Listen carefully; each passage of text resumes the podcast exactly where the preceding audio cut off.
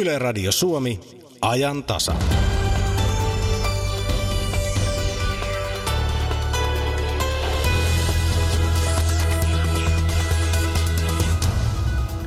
Kuten uutisista olemme kuulleet, poliisi vaatii puukottajan lisäksi myös neljää muuta epäiltyä vangittavaksi Turun epäilystä terroriteosta.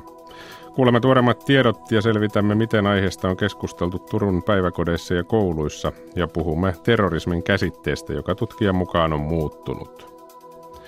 Perhevapaat pitäisi uudistaa. Tämän lauseen on moni varmasti kuullut, mutta mistä oikeastaan puhutaan, mitä pitäisi uudistaa, miten ja miksi, siitä keskustelemme myös.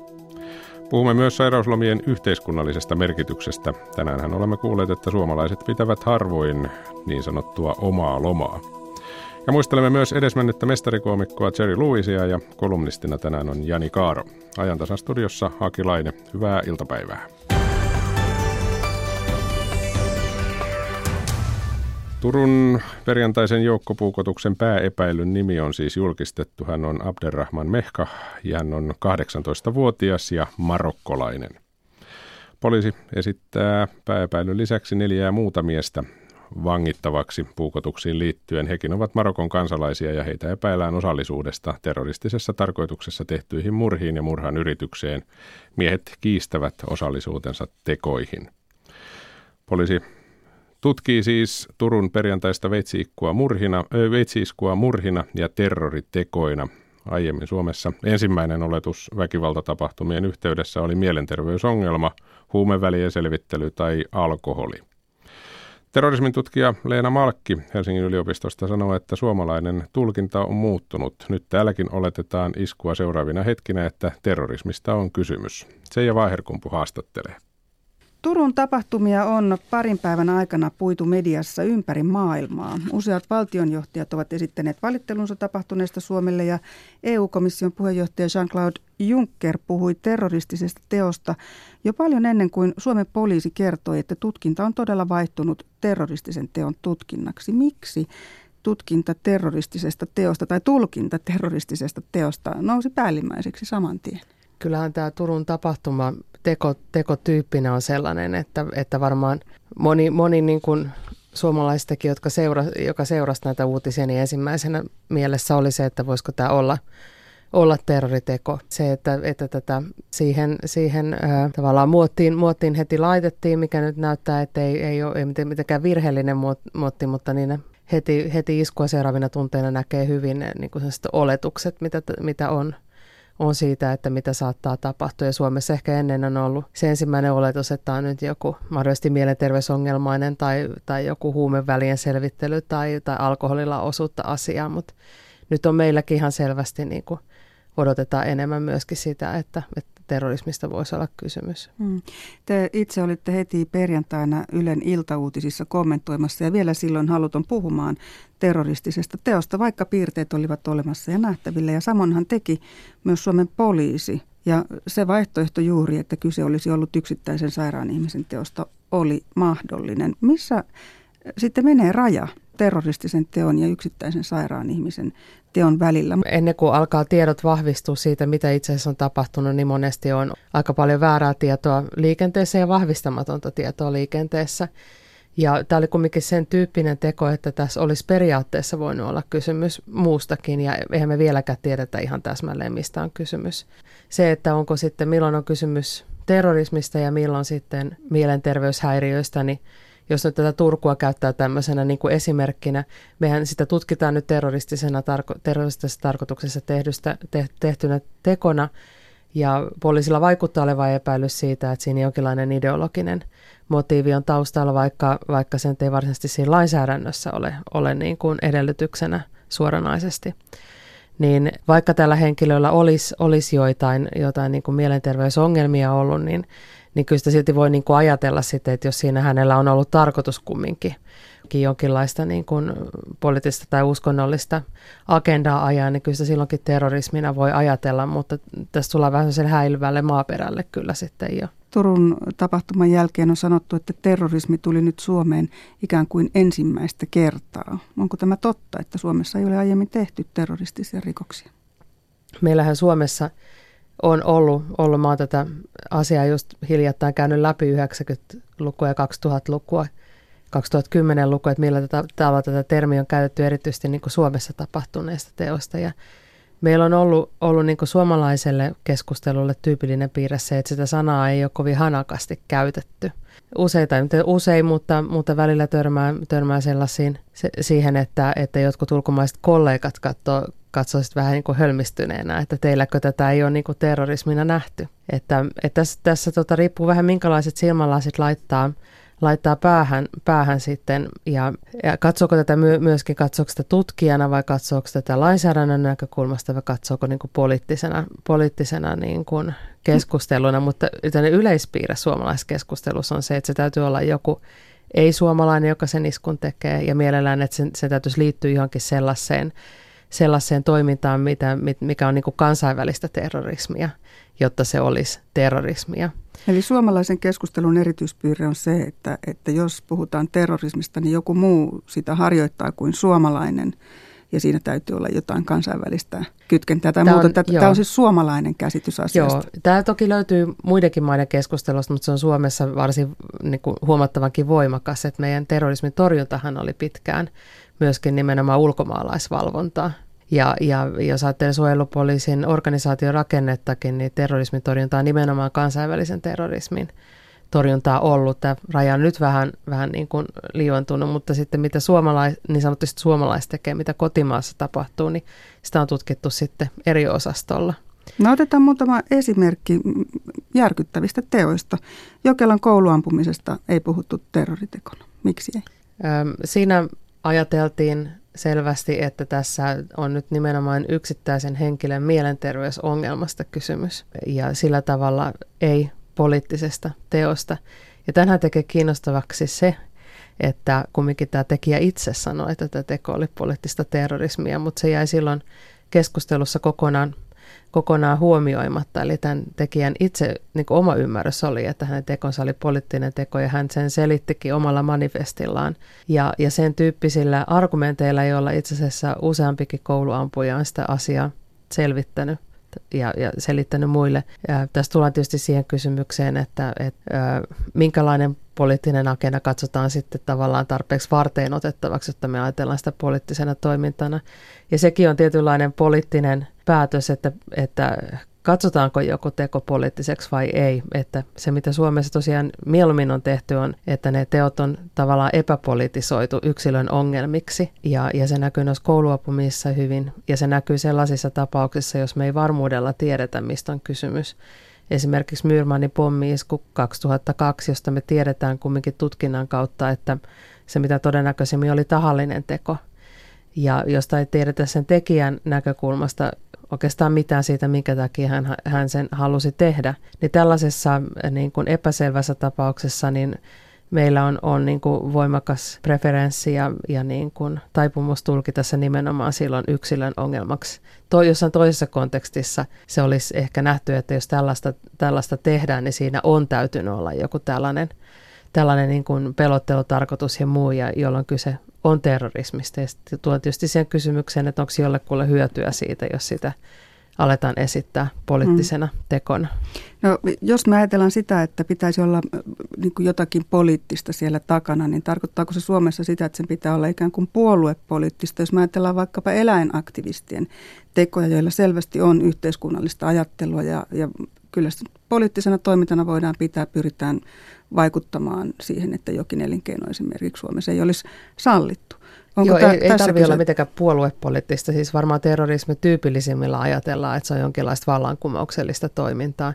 Mutta ilman muuta niin, kuin niin sanotut yhden asian liikkeet. Heilläkin on, on niin kuin poliittisia tarkoitusperiä, ja ei, ei siinä ole niin kuin tutkimuksen näkökulmasta eikä oikeastaan ole, ole niin kuin julkisen keskustelun ja poliittisen keskustelun näkökulmastakaan ollut sellaista niin kuin rajoitetta, rajoitetta sitä termiä sinne siellä käyttää. Ja tässä tullaan sitten tähän suomalaiseen keskusteluun, että me oltiin Suomessa kyllä julkisessa keskustelussa aika paljon sitä mieltä 90-luvulla, kun oli näitä turkistarhaiskuja ja muita näitä sabotaasi-iskuja, että meillä oli silloin terrorismia. Ja, ja erityisesti siinä vaiheessa, kun ne turkistarhaiskut alkoi, niin niistä, niistä, niistä kyllä ihan estotta puhuttiin terrorismina. Ja, ja se oli myös semmoinen väkivallan tekojen aalto, joka, joka sitten myöskin koettiin ja, ja miellettiin poliittiseksi mm. ja, ja politisoitu voimakkaasti.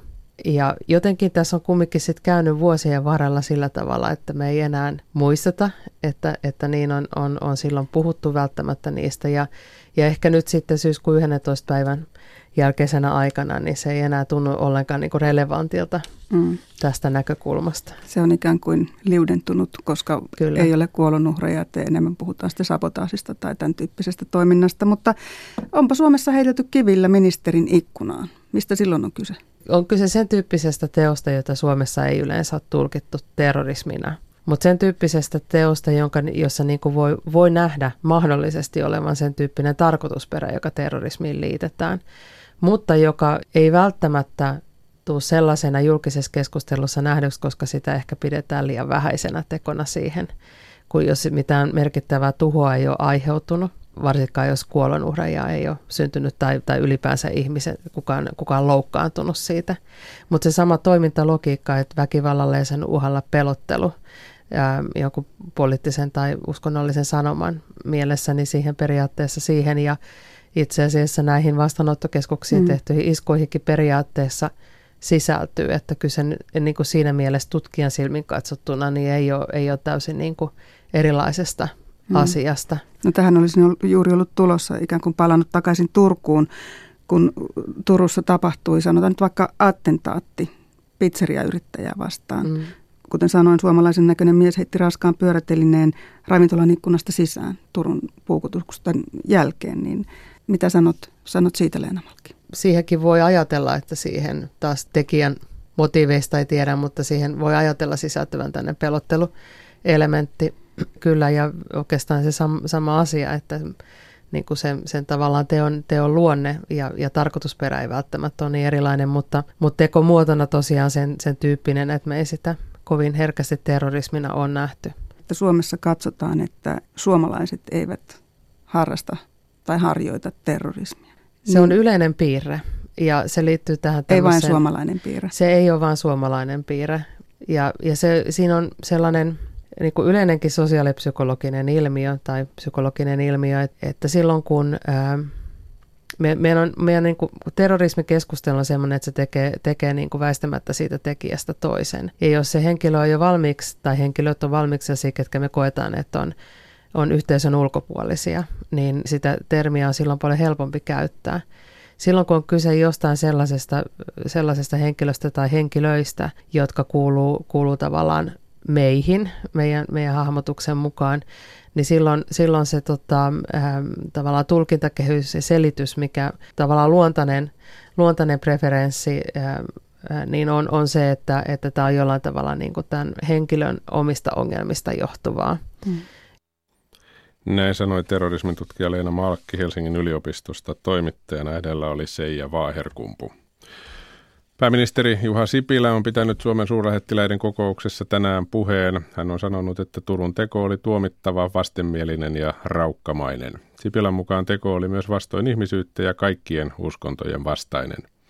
Lisäksi Sipilä totesi, että nyt tarvitaan malttia ja luottamusta ihmisten välille. Hänen mukaansa yksittäisten tapausten perusteella ei tule tehdä liian pitkälle meneviä johtopäätöksiä. Vastakkainasettelua tulee välttää, näin sanoi siis pääministeri Juha Sipilä.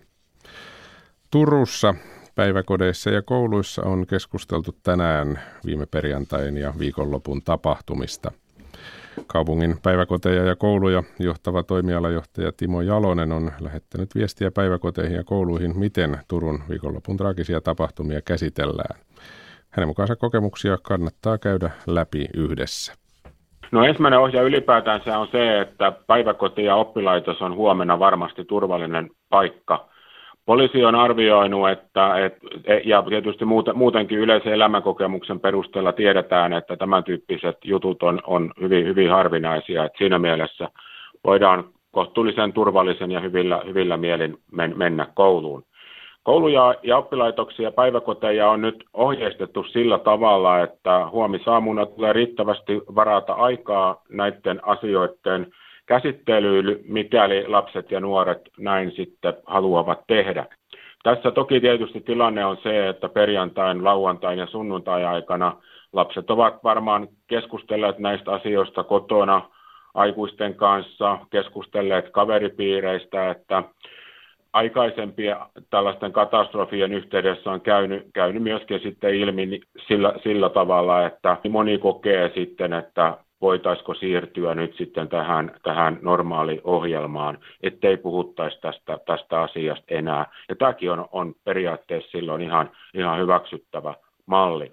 Mutta lähtökohta on se, että tästä pyritään käymään, käymään keskustelua kaikissa meidän meidän yksikö, yksiköissä. Onko lähtenyt sitten ihan vanhemmille jotain ohjeita kotiin, että miten koti, kodot, kotona pitäisi tehdä? Kotiin ei ole, ole nyt lähtenyt mitään sellaisia erityisiä ohjeita. On, on laitettu sen kaltaiset ohjeet menemään, millä tavalla op, opettajat näitä asioita käsittelee koulussa, niin tämä sama ohje tietysti pätee myöskin, myöskin sitten vanhempiin ja kehen tahansa tai kaikki, kaikki muihinkin aikuisiin, että nämä on sillä tavalla ihan, ihan tämmöiset yleiset, yleiset ohjeet. No onko jotain eroa sit siinä, että jos on päiväkotilapsi tai koululainen, pitäisikö enemmän sitten näiden isompien kanssa jutella?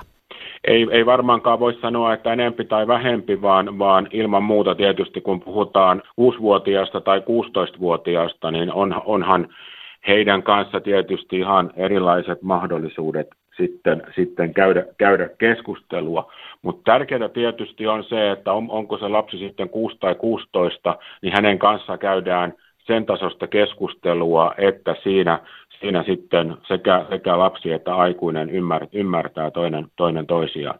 Pienet lapset tietysti eivät osaa nyt ihan samalla tavalla tunteitaan pukea sanoiksi kuin vähän isommat, isommat teinit, niin, niin tämä täytyy ottaa tietysti huomioon tämä, tämä lasten ja nuorten kehitystaso ja kielelliset valmiudet.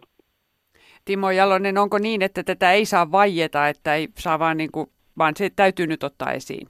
Kyllä tämä on ihan tarpeellista, tarpeellista ottaa esille. Tämä huomattiin näiden esimerkiksi Jokelan ja Kauhajoen kouluampumistapausten yhteydessä, että on tietty aika, josta tästä jolloin tästä halutaan keskustella, jolloin tästä pitää keskustella, ja sen, sen jälkeen, kun se on, siitä on keskusteltu, niin sen, sen jälkeen, jälkeen ihmisillä on parempi olla, vaikka sinällään asia ei koskaan mielestä unohdu. Onko sitten kouluissa ekstra henkilökuntaa, jotain tällaisia asiantuntijoita lähetetty joihinkin kouluihin tai tämmöistä tarvetta?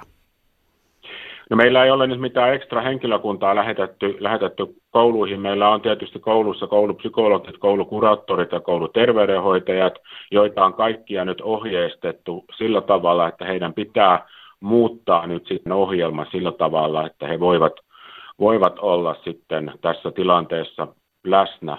On erittäin todennäköistä, että kun kuitenkin perjantaina 16 aikaan kauppatorilla oli paljon väkeä, että olisi perijuuri hämmästyttävää, jos ei siellä, siellä joukossa olisi silminnäkijöiden, silminnäkijöiden joukossa ollut esimerkiksi meidän, meidän oppilaita, jolloin tietysti tämän tyyppiset lapset ja nuoret tarvitsevat sitten enemmän apua ja, ja tukea. Jos on oikein herkkä ja tämä painaa, niin jäädä koulusta pois? Tähän voi vastata, vastata kahdella tapaa. Kyllä voi jäädä pois, mutta silloin on äärimmäisen tärkeää, että siellä kodissa – on sitten joku aikuinen, joka voi tätä tukea. Nuoren ei ole missään tapauksessa hyvä jäädä yksin kotiin tämän ongelman kanssa. Että siitä kannattaa puhua. Kyllä siitä kannattaa puhua ja, ja pitää ehdottomasti sitten, ää, sitten lasten, lasten ja nuorten elämässä, jos, jos tämä koetaan kovin ahdistavana, niin, niin sitten olla, olla joku aikuinen siinä, siinä sitten läsnä. Lapsen lähettäminen yksin kotiin ei ole missään tapauksessa hyvä ratkaisu. Näin sanoi Turun kaupungin päiväkoteja ja kouluja johtava toimialajohtaja Timo Jalonen. Minna Ruusval haastatteli. Me jätämme ajantasassa tämän aiheen vähitellen ainakin tämän lähetyksen osalta, mutta todetaan sitä ennen, että tuolla Yle Uutisten verkkosivuilla on paljon lisää tietoa tästä Turun tietoa näistä Turun tapahtumista.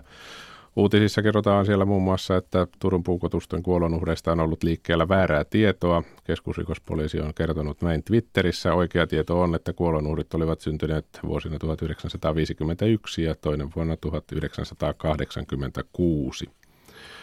Ja toinen uutinen kertoo, että sairaalajohtaja on kiitellyt ensihoitoa ja ambulanssin nopeutta. koska ensihoidon toiminta oli ripeää ja puukkohyökkäyksessä loukkaantuneiden tilanne on vakaa. Tuolta Ylen netistä löytyy myöskin poliisiylijohtaja Seppo Kolehmaisen haastattelu. Hän toteaa, että varmuudella ainakin yksi ihmishenki pelastettiin Turussa nopealla toiminnalla. Ja lisäksi sieltä voi lukea vaikkapa puukottajan taka-ajon osallistuneen miehen haastattelun. Hän kertoo, miksi toimi niin kuin toimi. Nämä siis osoitteessa yle.fi. Intiaanit tulee sarja vie kuulijan ensimmäistä kertaa elämäntapa-intiaanien leirin sisään ja lööppien taakse. Siis sillehän ei ollut perusteita sille karkotukselle, mutta perusteet haluttiin tehdä, että se leirin hajottaminen oli se suurin asia. Elämäntapa intiaanien karavani lähti Etelä-Suomeen. Kittilän leiri on nyt tyhjä intiaanien näköispainoksista. Toivovat kuitenkin vielä päätöksen uutta harkintaa ettei seitsemänvuotiseksi suunniteltu tutkimusohjelma loppuisi alkuunsa. Intiaanit tulee tiistai- ja torstai-iltoina. Yle. Radio Suomi.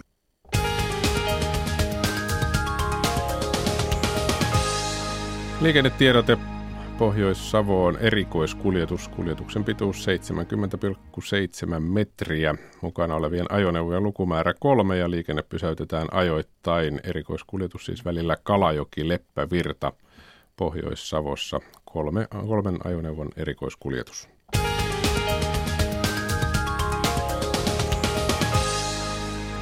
Kello on kohta 14.25. Hyvää iltapäivää Radio Suomesta. Ajantasaa kuuntelette. Tässä lähetyksessä puhutaan seuraavaksi perhevapaa-uudistuksesta ja pohdimme tässä lähetyksessä myös sairauslomien yhteiskunnallista merkitystä. Ja muistelemme edesmennyttä koomikkoa Jerry Lewisia. Kolumnistimme Jani Kaaro puolestaan pohtii onnellisuutta.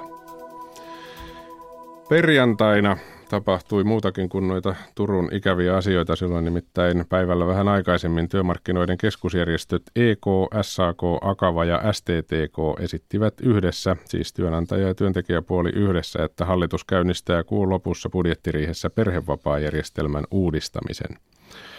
Ja ihan siihen perään samana päivänä naisjärjestöjen keskusliitto toimitti julkisuuteen kannanoton, jonka mukaan perhevapaat on uudistettava riittävin resurssein. Poliitikot ovat puolestaan puhuneet tästä perhevapaa-uudistuksesta jo sen verran paljon, että sana sinällään on tuskin jäänyt keltään kuulematta. Mutta mistä oikeastaan on kyse, mitä uudistetaan ja ketä uudistukset koskisivat, siitä puhumme nyt. Tervetuloa ajantasaan Akavan johtava asiantuntija Lotta Savinko. Kiitos. Ja Terveyden ja hyvinvoinnin laitoksen tutkimuspäällikkö Minna Salmi. Kiitos.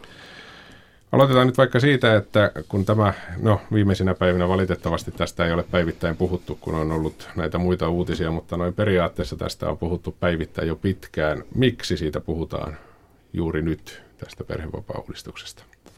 No varmaan voisi lähteä ihan siitä, kun Sipilän hallitus teki hallitusohjelmansa. Se oli ensimmäinen hallitusohjelma 25 vuoteen, jossa ei puhuttu mitään sukupuolten tasa-arvosta.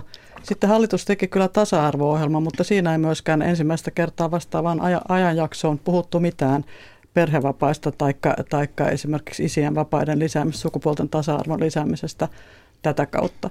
Ja tämä varmaankin herätti sitten niin kuin aika paljon ärtymystä monilla tahoilla ja viritti sitten sitä ajatusta, että, että nyt näitä, näitä uusia ehdotuksia täytyy ruveta rakentamaan.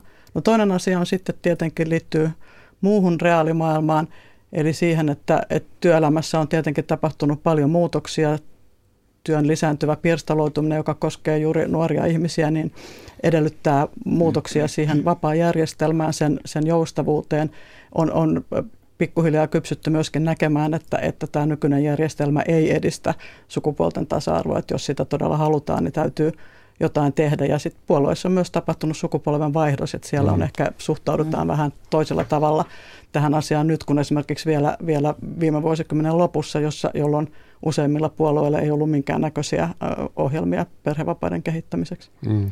Ja näiden lisäksi voi ehkä sanoa sen, että on juuri nämä mainitut syyt, että tasa-arvohan on ollut aivan täysin paitsi, jossa no, tällainen valtava halu uudistaa työmarkkinoita. Se ei ole kyllä niin ollut syynä tässä perhevapaa-uudistuksessa, mutta paljon on sitten sivusta nostettu osittain ehkä...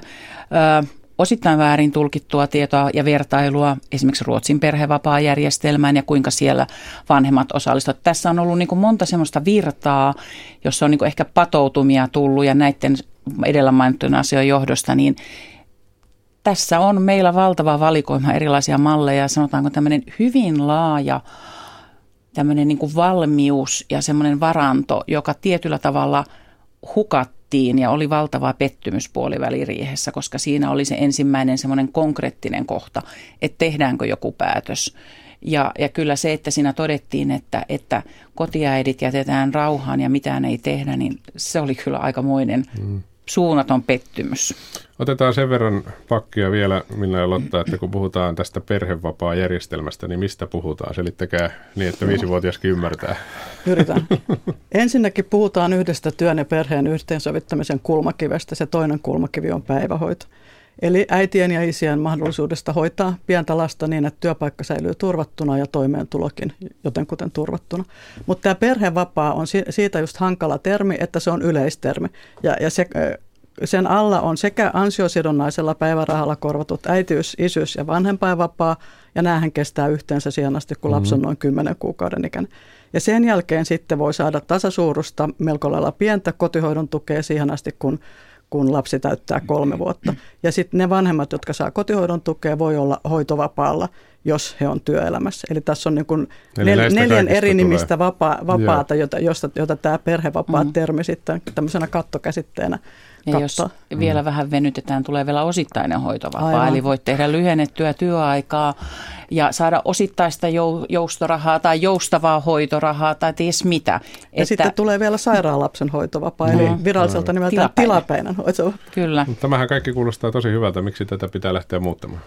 No joo, sen nämä muutospaineethan kohdistuu ennen kaikkea, voi sanoa ehkä kolmeen asiaan tämän isyysvapaan pituuteen, eli siihen, että millä keinoilla me saadaan muutettua sitä tilannetta, mikä meillä tällä hetkellä on, että isät käyttää edelleen vain alle 10 prosenttia näistä kaikista vanhempain rahapäivistä, vaikka isyysvapaan käyttö on lisääntynyt niin, että nyt suurin piirtein puolet isistä sitä jonkun verran käyttää, eli siinä mielessä tämä kiintiön saaminen on, on vienyt tätä asiaa eteenpäin.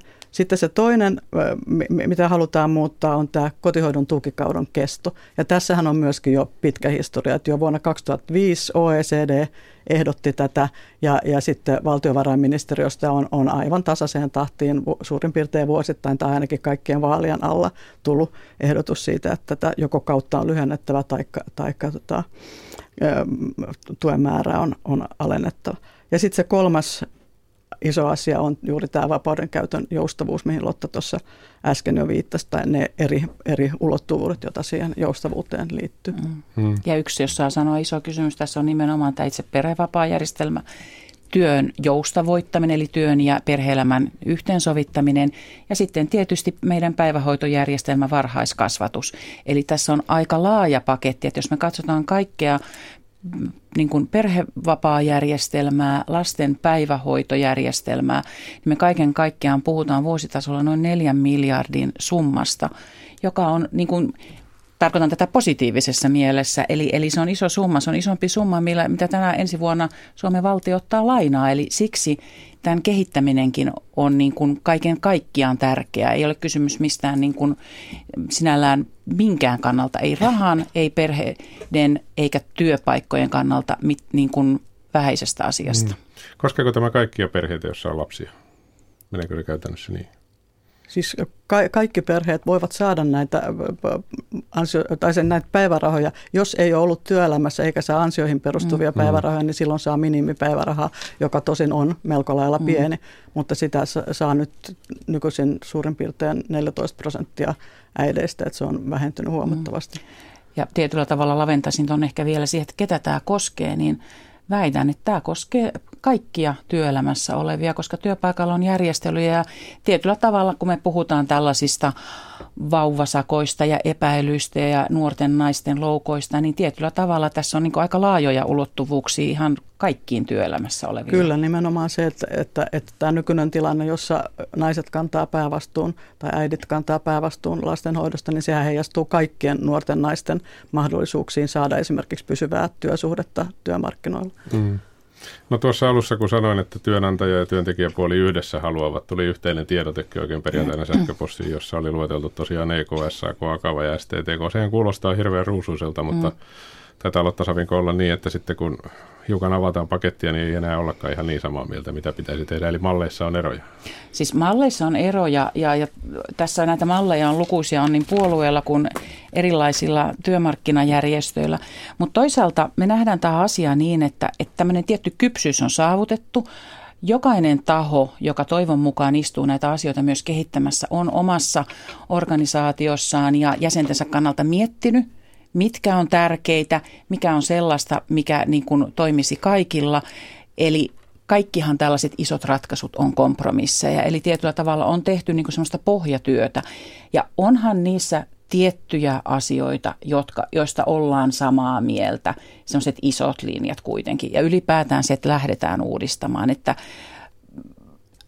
vaikea sanoa, että, että ruvetaanko sinne tukkanuotta sille, mutta kyllä mä uskon, että tässä on niin mahdollisuuksia eväitä päästä hyvin paljon eteenpäin.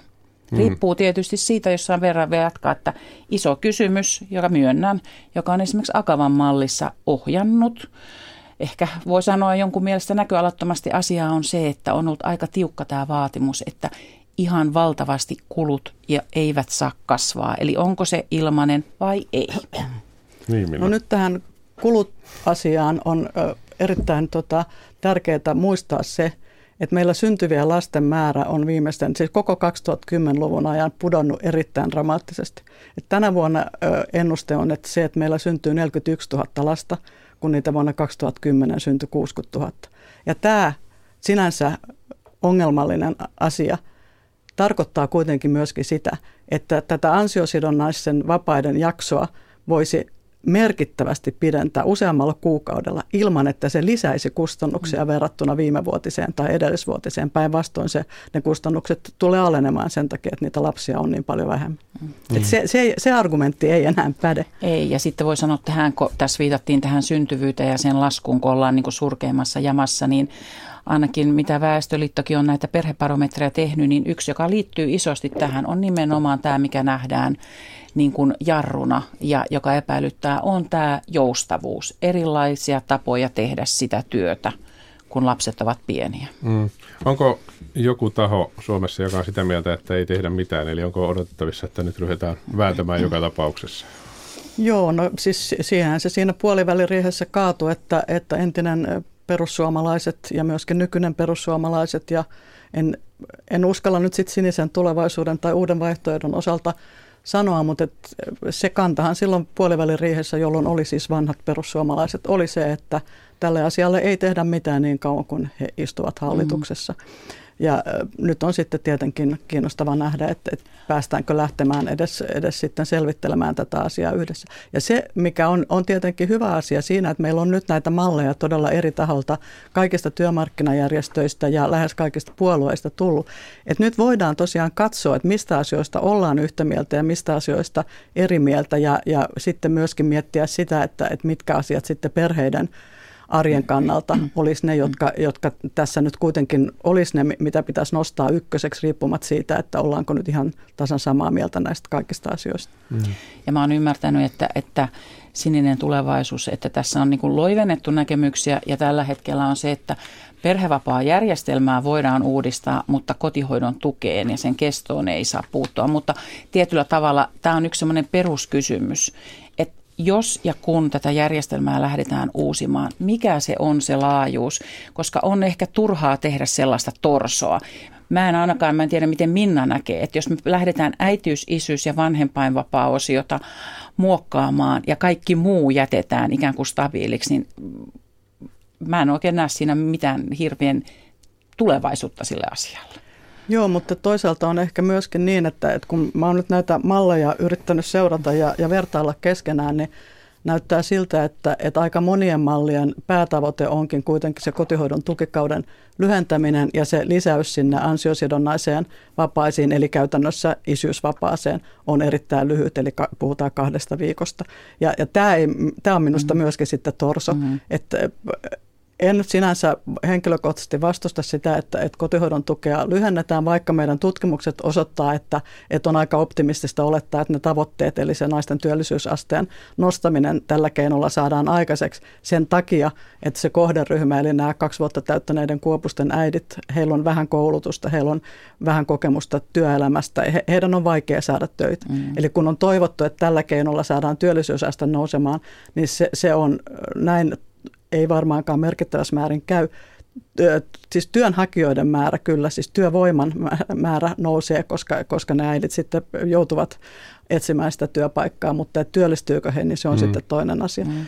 M- mutta tota, tämän kotihoidon tuen lyhentämisen lisäksi pitäisi aivan ehdottomasti merkittävästi pidentää tätä ansiosidonnaista vanhempainrahakautta, eli käytännössä sitten, tai nimenomaan isyysvapaata, mm. koska sitä, se on se ainoa tie, mitä kautta saadaan sitten tämä sukupuolten tasa-arvo tässä etenemään, ja se koskee silloin sekä naisten aseman parantamista työmarkkinoilla, että sitten isien mm. aseman parantamista ja vahvistamista vanhempina koska tässähän on se, että aika monessa näissä on se, että katsotaan, että mitä on niin kuin käytännössäkin, josta Minna tietää enemmän, lapsia hoidetaan pääsääntöisesti ja halutaan hoitaa noin puolitoista kaksivuotiaaseen asti kotona, mikä on ihan ymmärrettävää.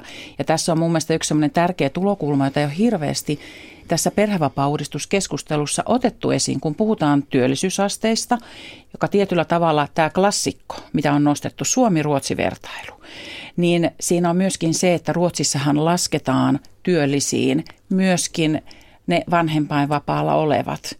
Eli tässä on niin iso ero niin kuin mm. ihan perusteissa. Jos katsotaan mm. työssäoloastetta, niin se ei olekaan niin iso. Se kertoo vaan sen, kun näitä tilastoja avataan, että Ruotsissa perhevapaita jaetaan tasaisemmin ja siellä tehdään enemmän osa-aikatyötä.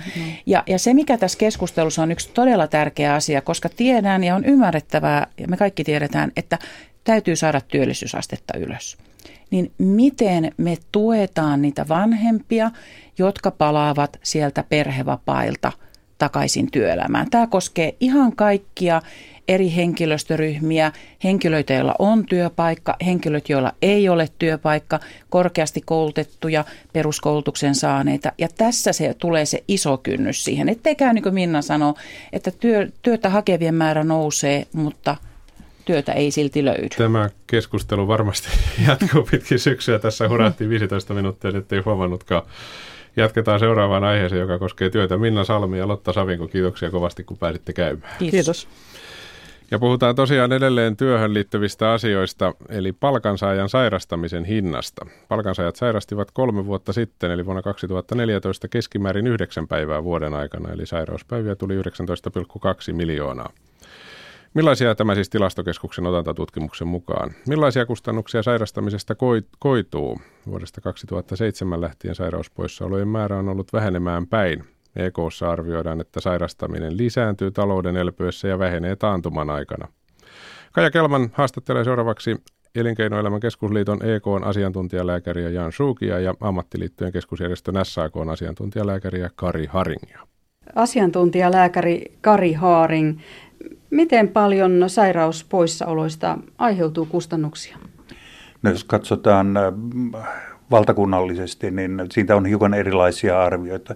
Jos katsotaan pelkästään Kelan maksamia sairauspäivärahakorvauksia, niin se on tuommoinen 826 miljoonaa vuonna 2015.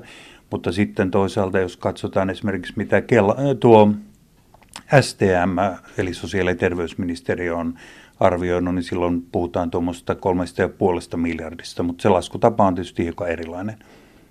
Kuinka voit arvioida sairauspoissaolojen kehitystä, määrän kehitystä?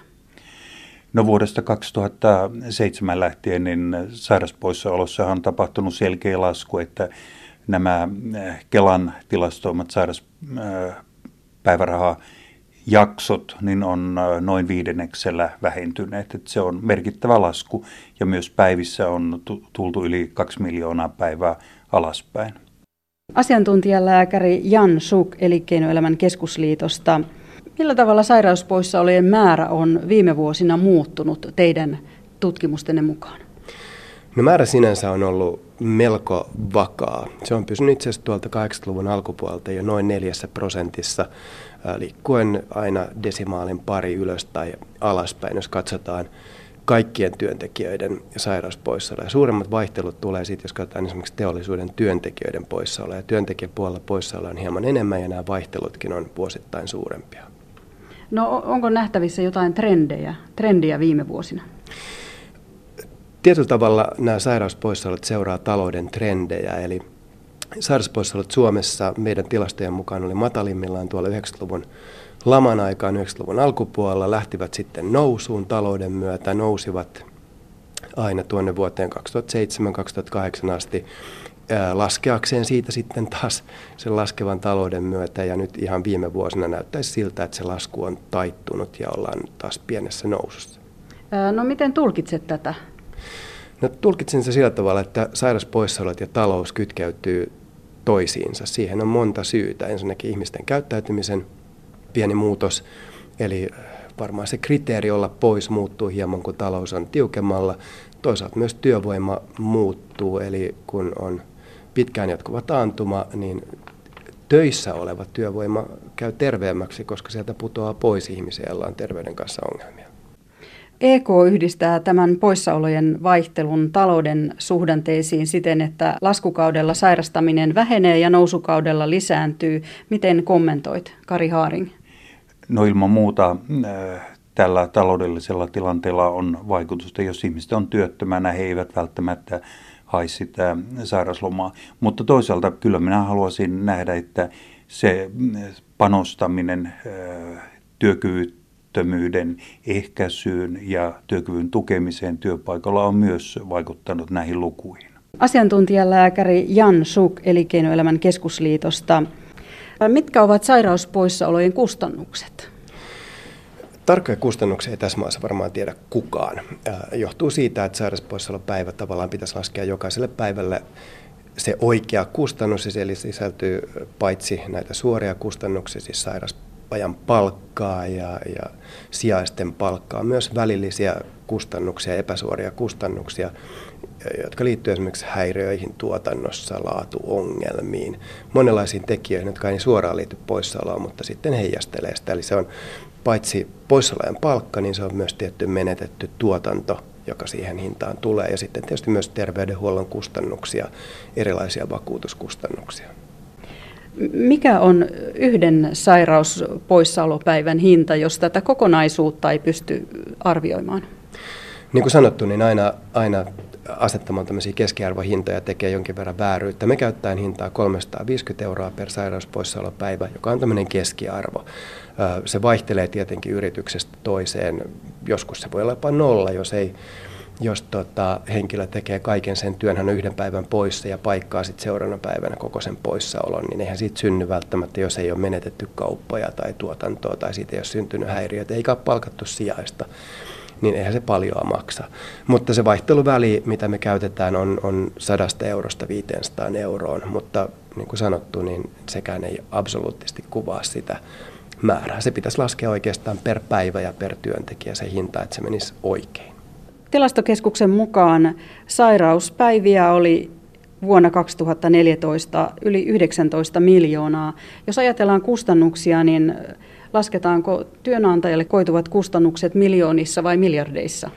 Kyllä ne lasketaan, siis yhteiskunnan kustannukset varsinkin lasketaan miljardeissa ja kyllä ne puhutaan riippuen siitä, kuka arvioi ja minkälaisia tekijöitä on otettu huomioon, niin ne arviot vaihtelee kolmen ja neljän miljardin välillä, jolloin se työnantajan osuuskin kohoaa jo sinne miljardin toiselle puolelle helpostikin. Mutta tässä on mukana siis sekä suorat että ne epäsuorat kustannukset näin totesi asiantuntijalääkäri Jan Schuuk EKsta ja haastateltavana oli myös asiantuntijalääkäri Kari Haaring SAKsta ja Kaija Kelman toimitti.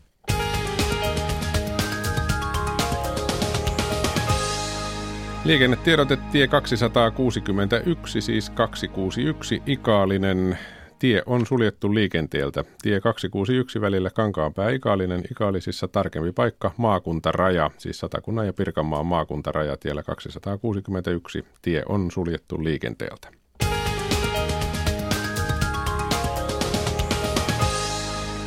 Kello on 14.47 ajan tasaa kuuntelette ja sitten mennään seuraavaksi tällaisen haikean uutisen, suruutisenkin, jos niin halutaan pariin, nimittäin kuolemasta puhutaan, kun yhdysvaltalainen komikan mestari Jerry Lewis on kuollut.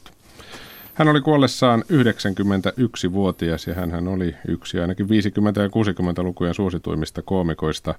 Muistetaan tällaisen niin sanotun kohelluskomikan mestarina ja on käytetty koomikkojen kuningastittelija hänestäkin. Studiossa on nyt elokuva- ja musiikkikriitikko asiantuntija Arto Pajukallio, tervetuloa. Kiitos, kiitos.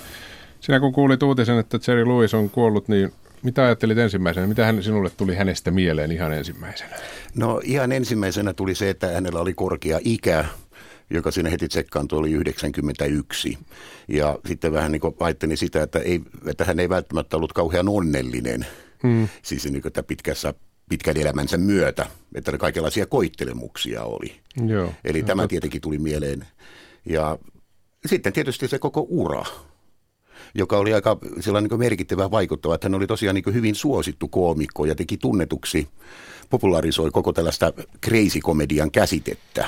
Niin, miten hänestä sellainen tuli? Miten se lähti liikkeelle? Hänethän muistetaan niistä monen suuntaan taipuvista kasvoista varmaan kaikkein parhaiten, jotka ylipäätään muistavat, koska hänen aktiivivuosistaan on aikaa.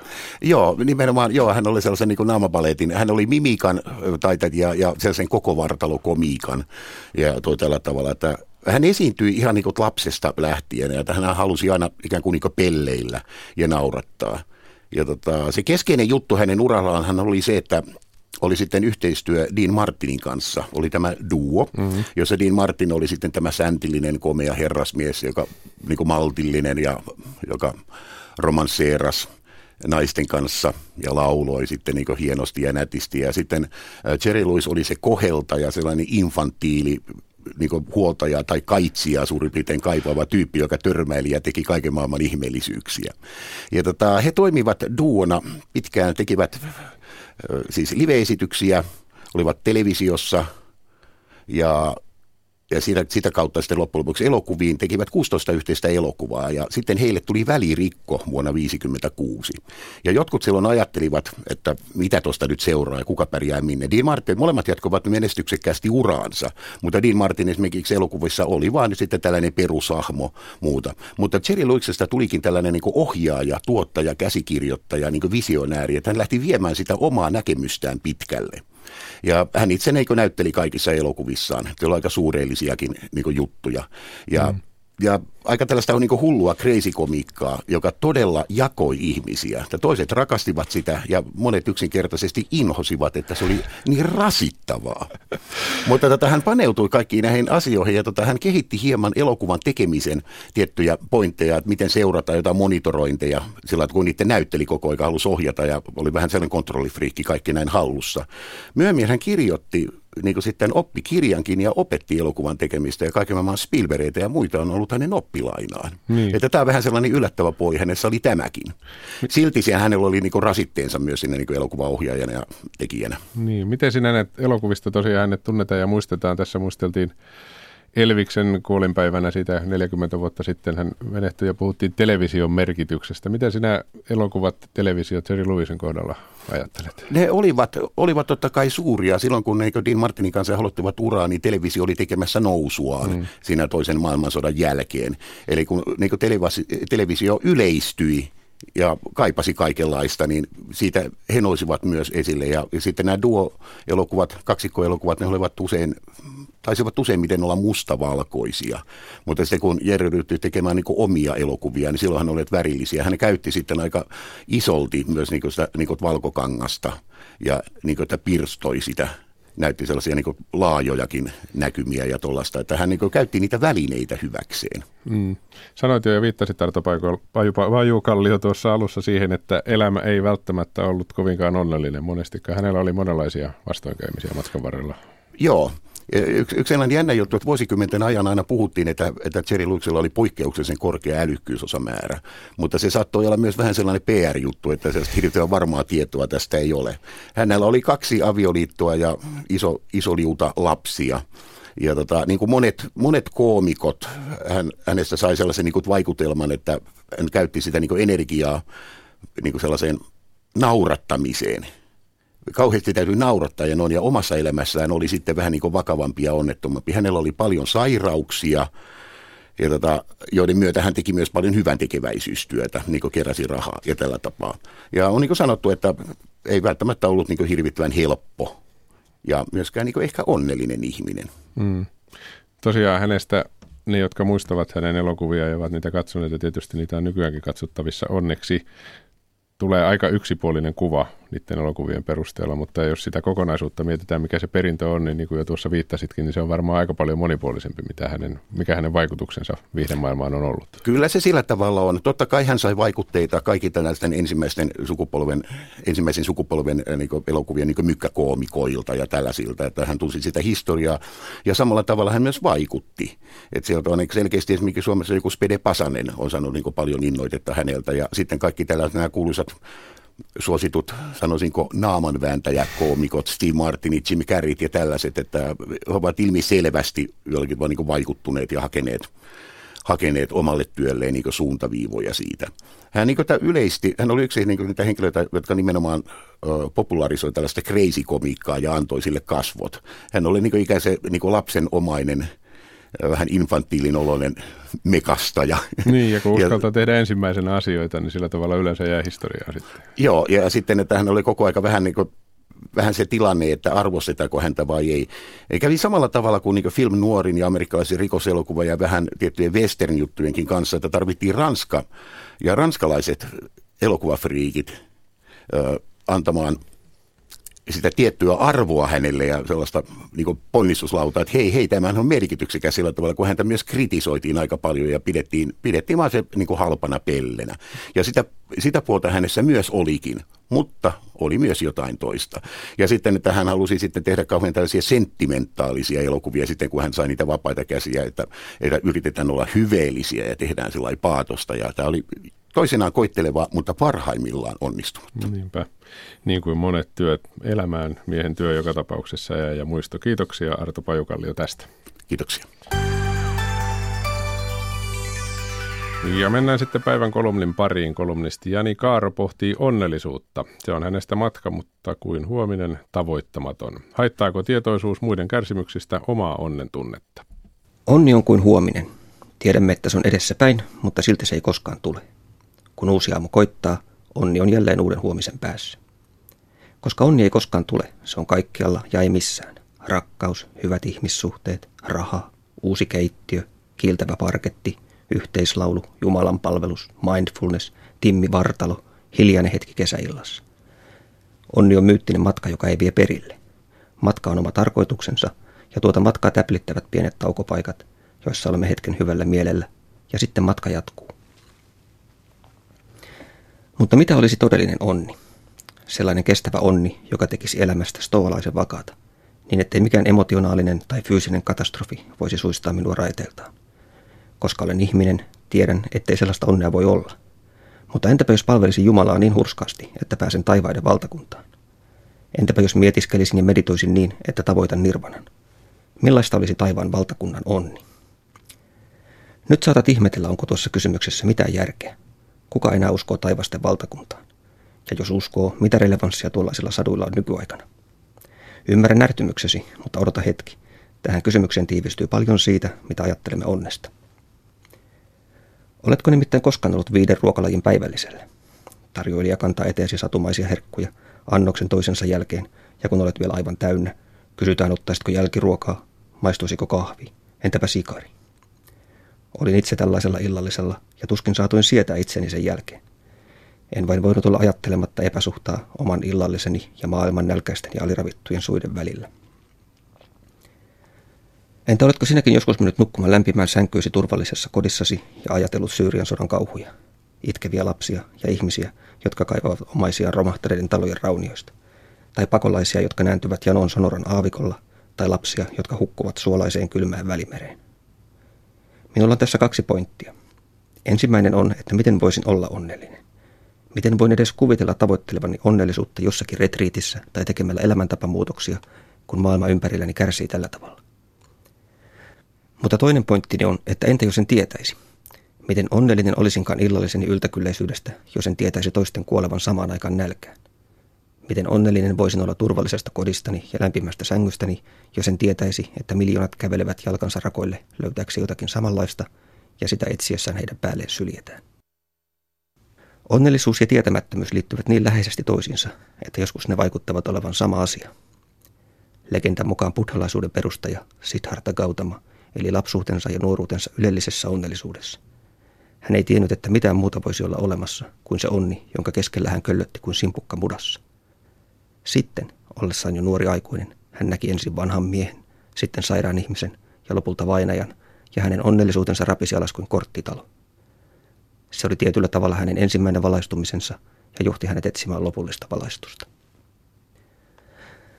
Palatakseni nyt hieman takaisin, olisiko taivaallinen onni tällaista tietämättömyyttä? Toisin kysyttynä, jos taivaallinen onni olisi se suurin onni, mitä muuta se voisi olla kuin täydellistä tietämättömyyttä? Eikä ole mahdollista, että istumme pilven reunalla katsellen tätä murhenäytelmää, jossa ihmiset räjäyttelevät toisiaan ilmaan, että kutsuisimme sitä suurimmaksi onneksi. Jos näkisimme, miten rakkaamme kärsivät, emmekä kykenisi mitenkään siihen vaikuttamaan, olisimme varmasti murtuneita, kuin avaruuteen unohtuneet astronautit, jotka ovat menettäneet radioyhteyden maahan. Voiko sitten olla onnea, joka ei perustu tietämättömyyteen? Mielestäni voi, ja sitä sanottiin joskus kutsumukseksi. Varhaiset filosofit puhuvat onnesta totuuden etsintänä, rohkeutena taistella tyranneja vastaan ja tahtona lievittää maailman kärsimystä. Tällainenkin onni oli matka, mutta se oli matka täynnä esteitä ja vaikeuksia. Sellaisia, mitkä eivät Nelson Mandela vankilaan ja koituivat Martin Luther Kingin kuolemaksi. Mitä jos lopettaisimme dietit, tulisimme ulos retriiteistämme ja valjastaisimme onnellisuuden tarpeemme tällaisen sosiaalisen muutoksen välineeksi? Olisi korkea aika.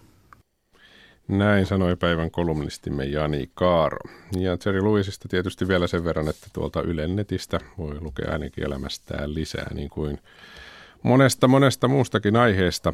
Ja aiheesta puheen ollen huomenna ajantasassa aamupäivällä aloitetaan talousuutisilla, kun OP-ryhmä kertoo talousennusteensa. Suomen talouskunto on noussut, mutta jääkö nousu vain tilapäiseksi? Entä syökö vahvistunut euro kikyn hedelmät? Ja kuulemme myös kansalaisaloitteesta, jossa vaaditaan vammaisten henkilöiden välttämättömän avun ja tuen kilpailuttamisen lopettamista. Suomi ei tässä asiassa ole EU-mallioppilas. Vammaisten henkilöiden välttämättömän avun ja tuen kilpailuttaminen on myös vastoin YK yleissopimusta vammaisten henkilöiden oikeuksista. Muun muassa näistä aiheista siis huomenna ajantasassa kello 10.03 jälleen ajantasan aika. Nyt kello tulee 15. Radio Suomessa jatketaan uutisilla.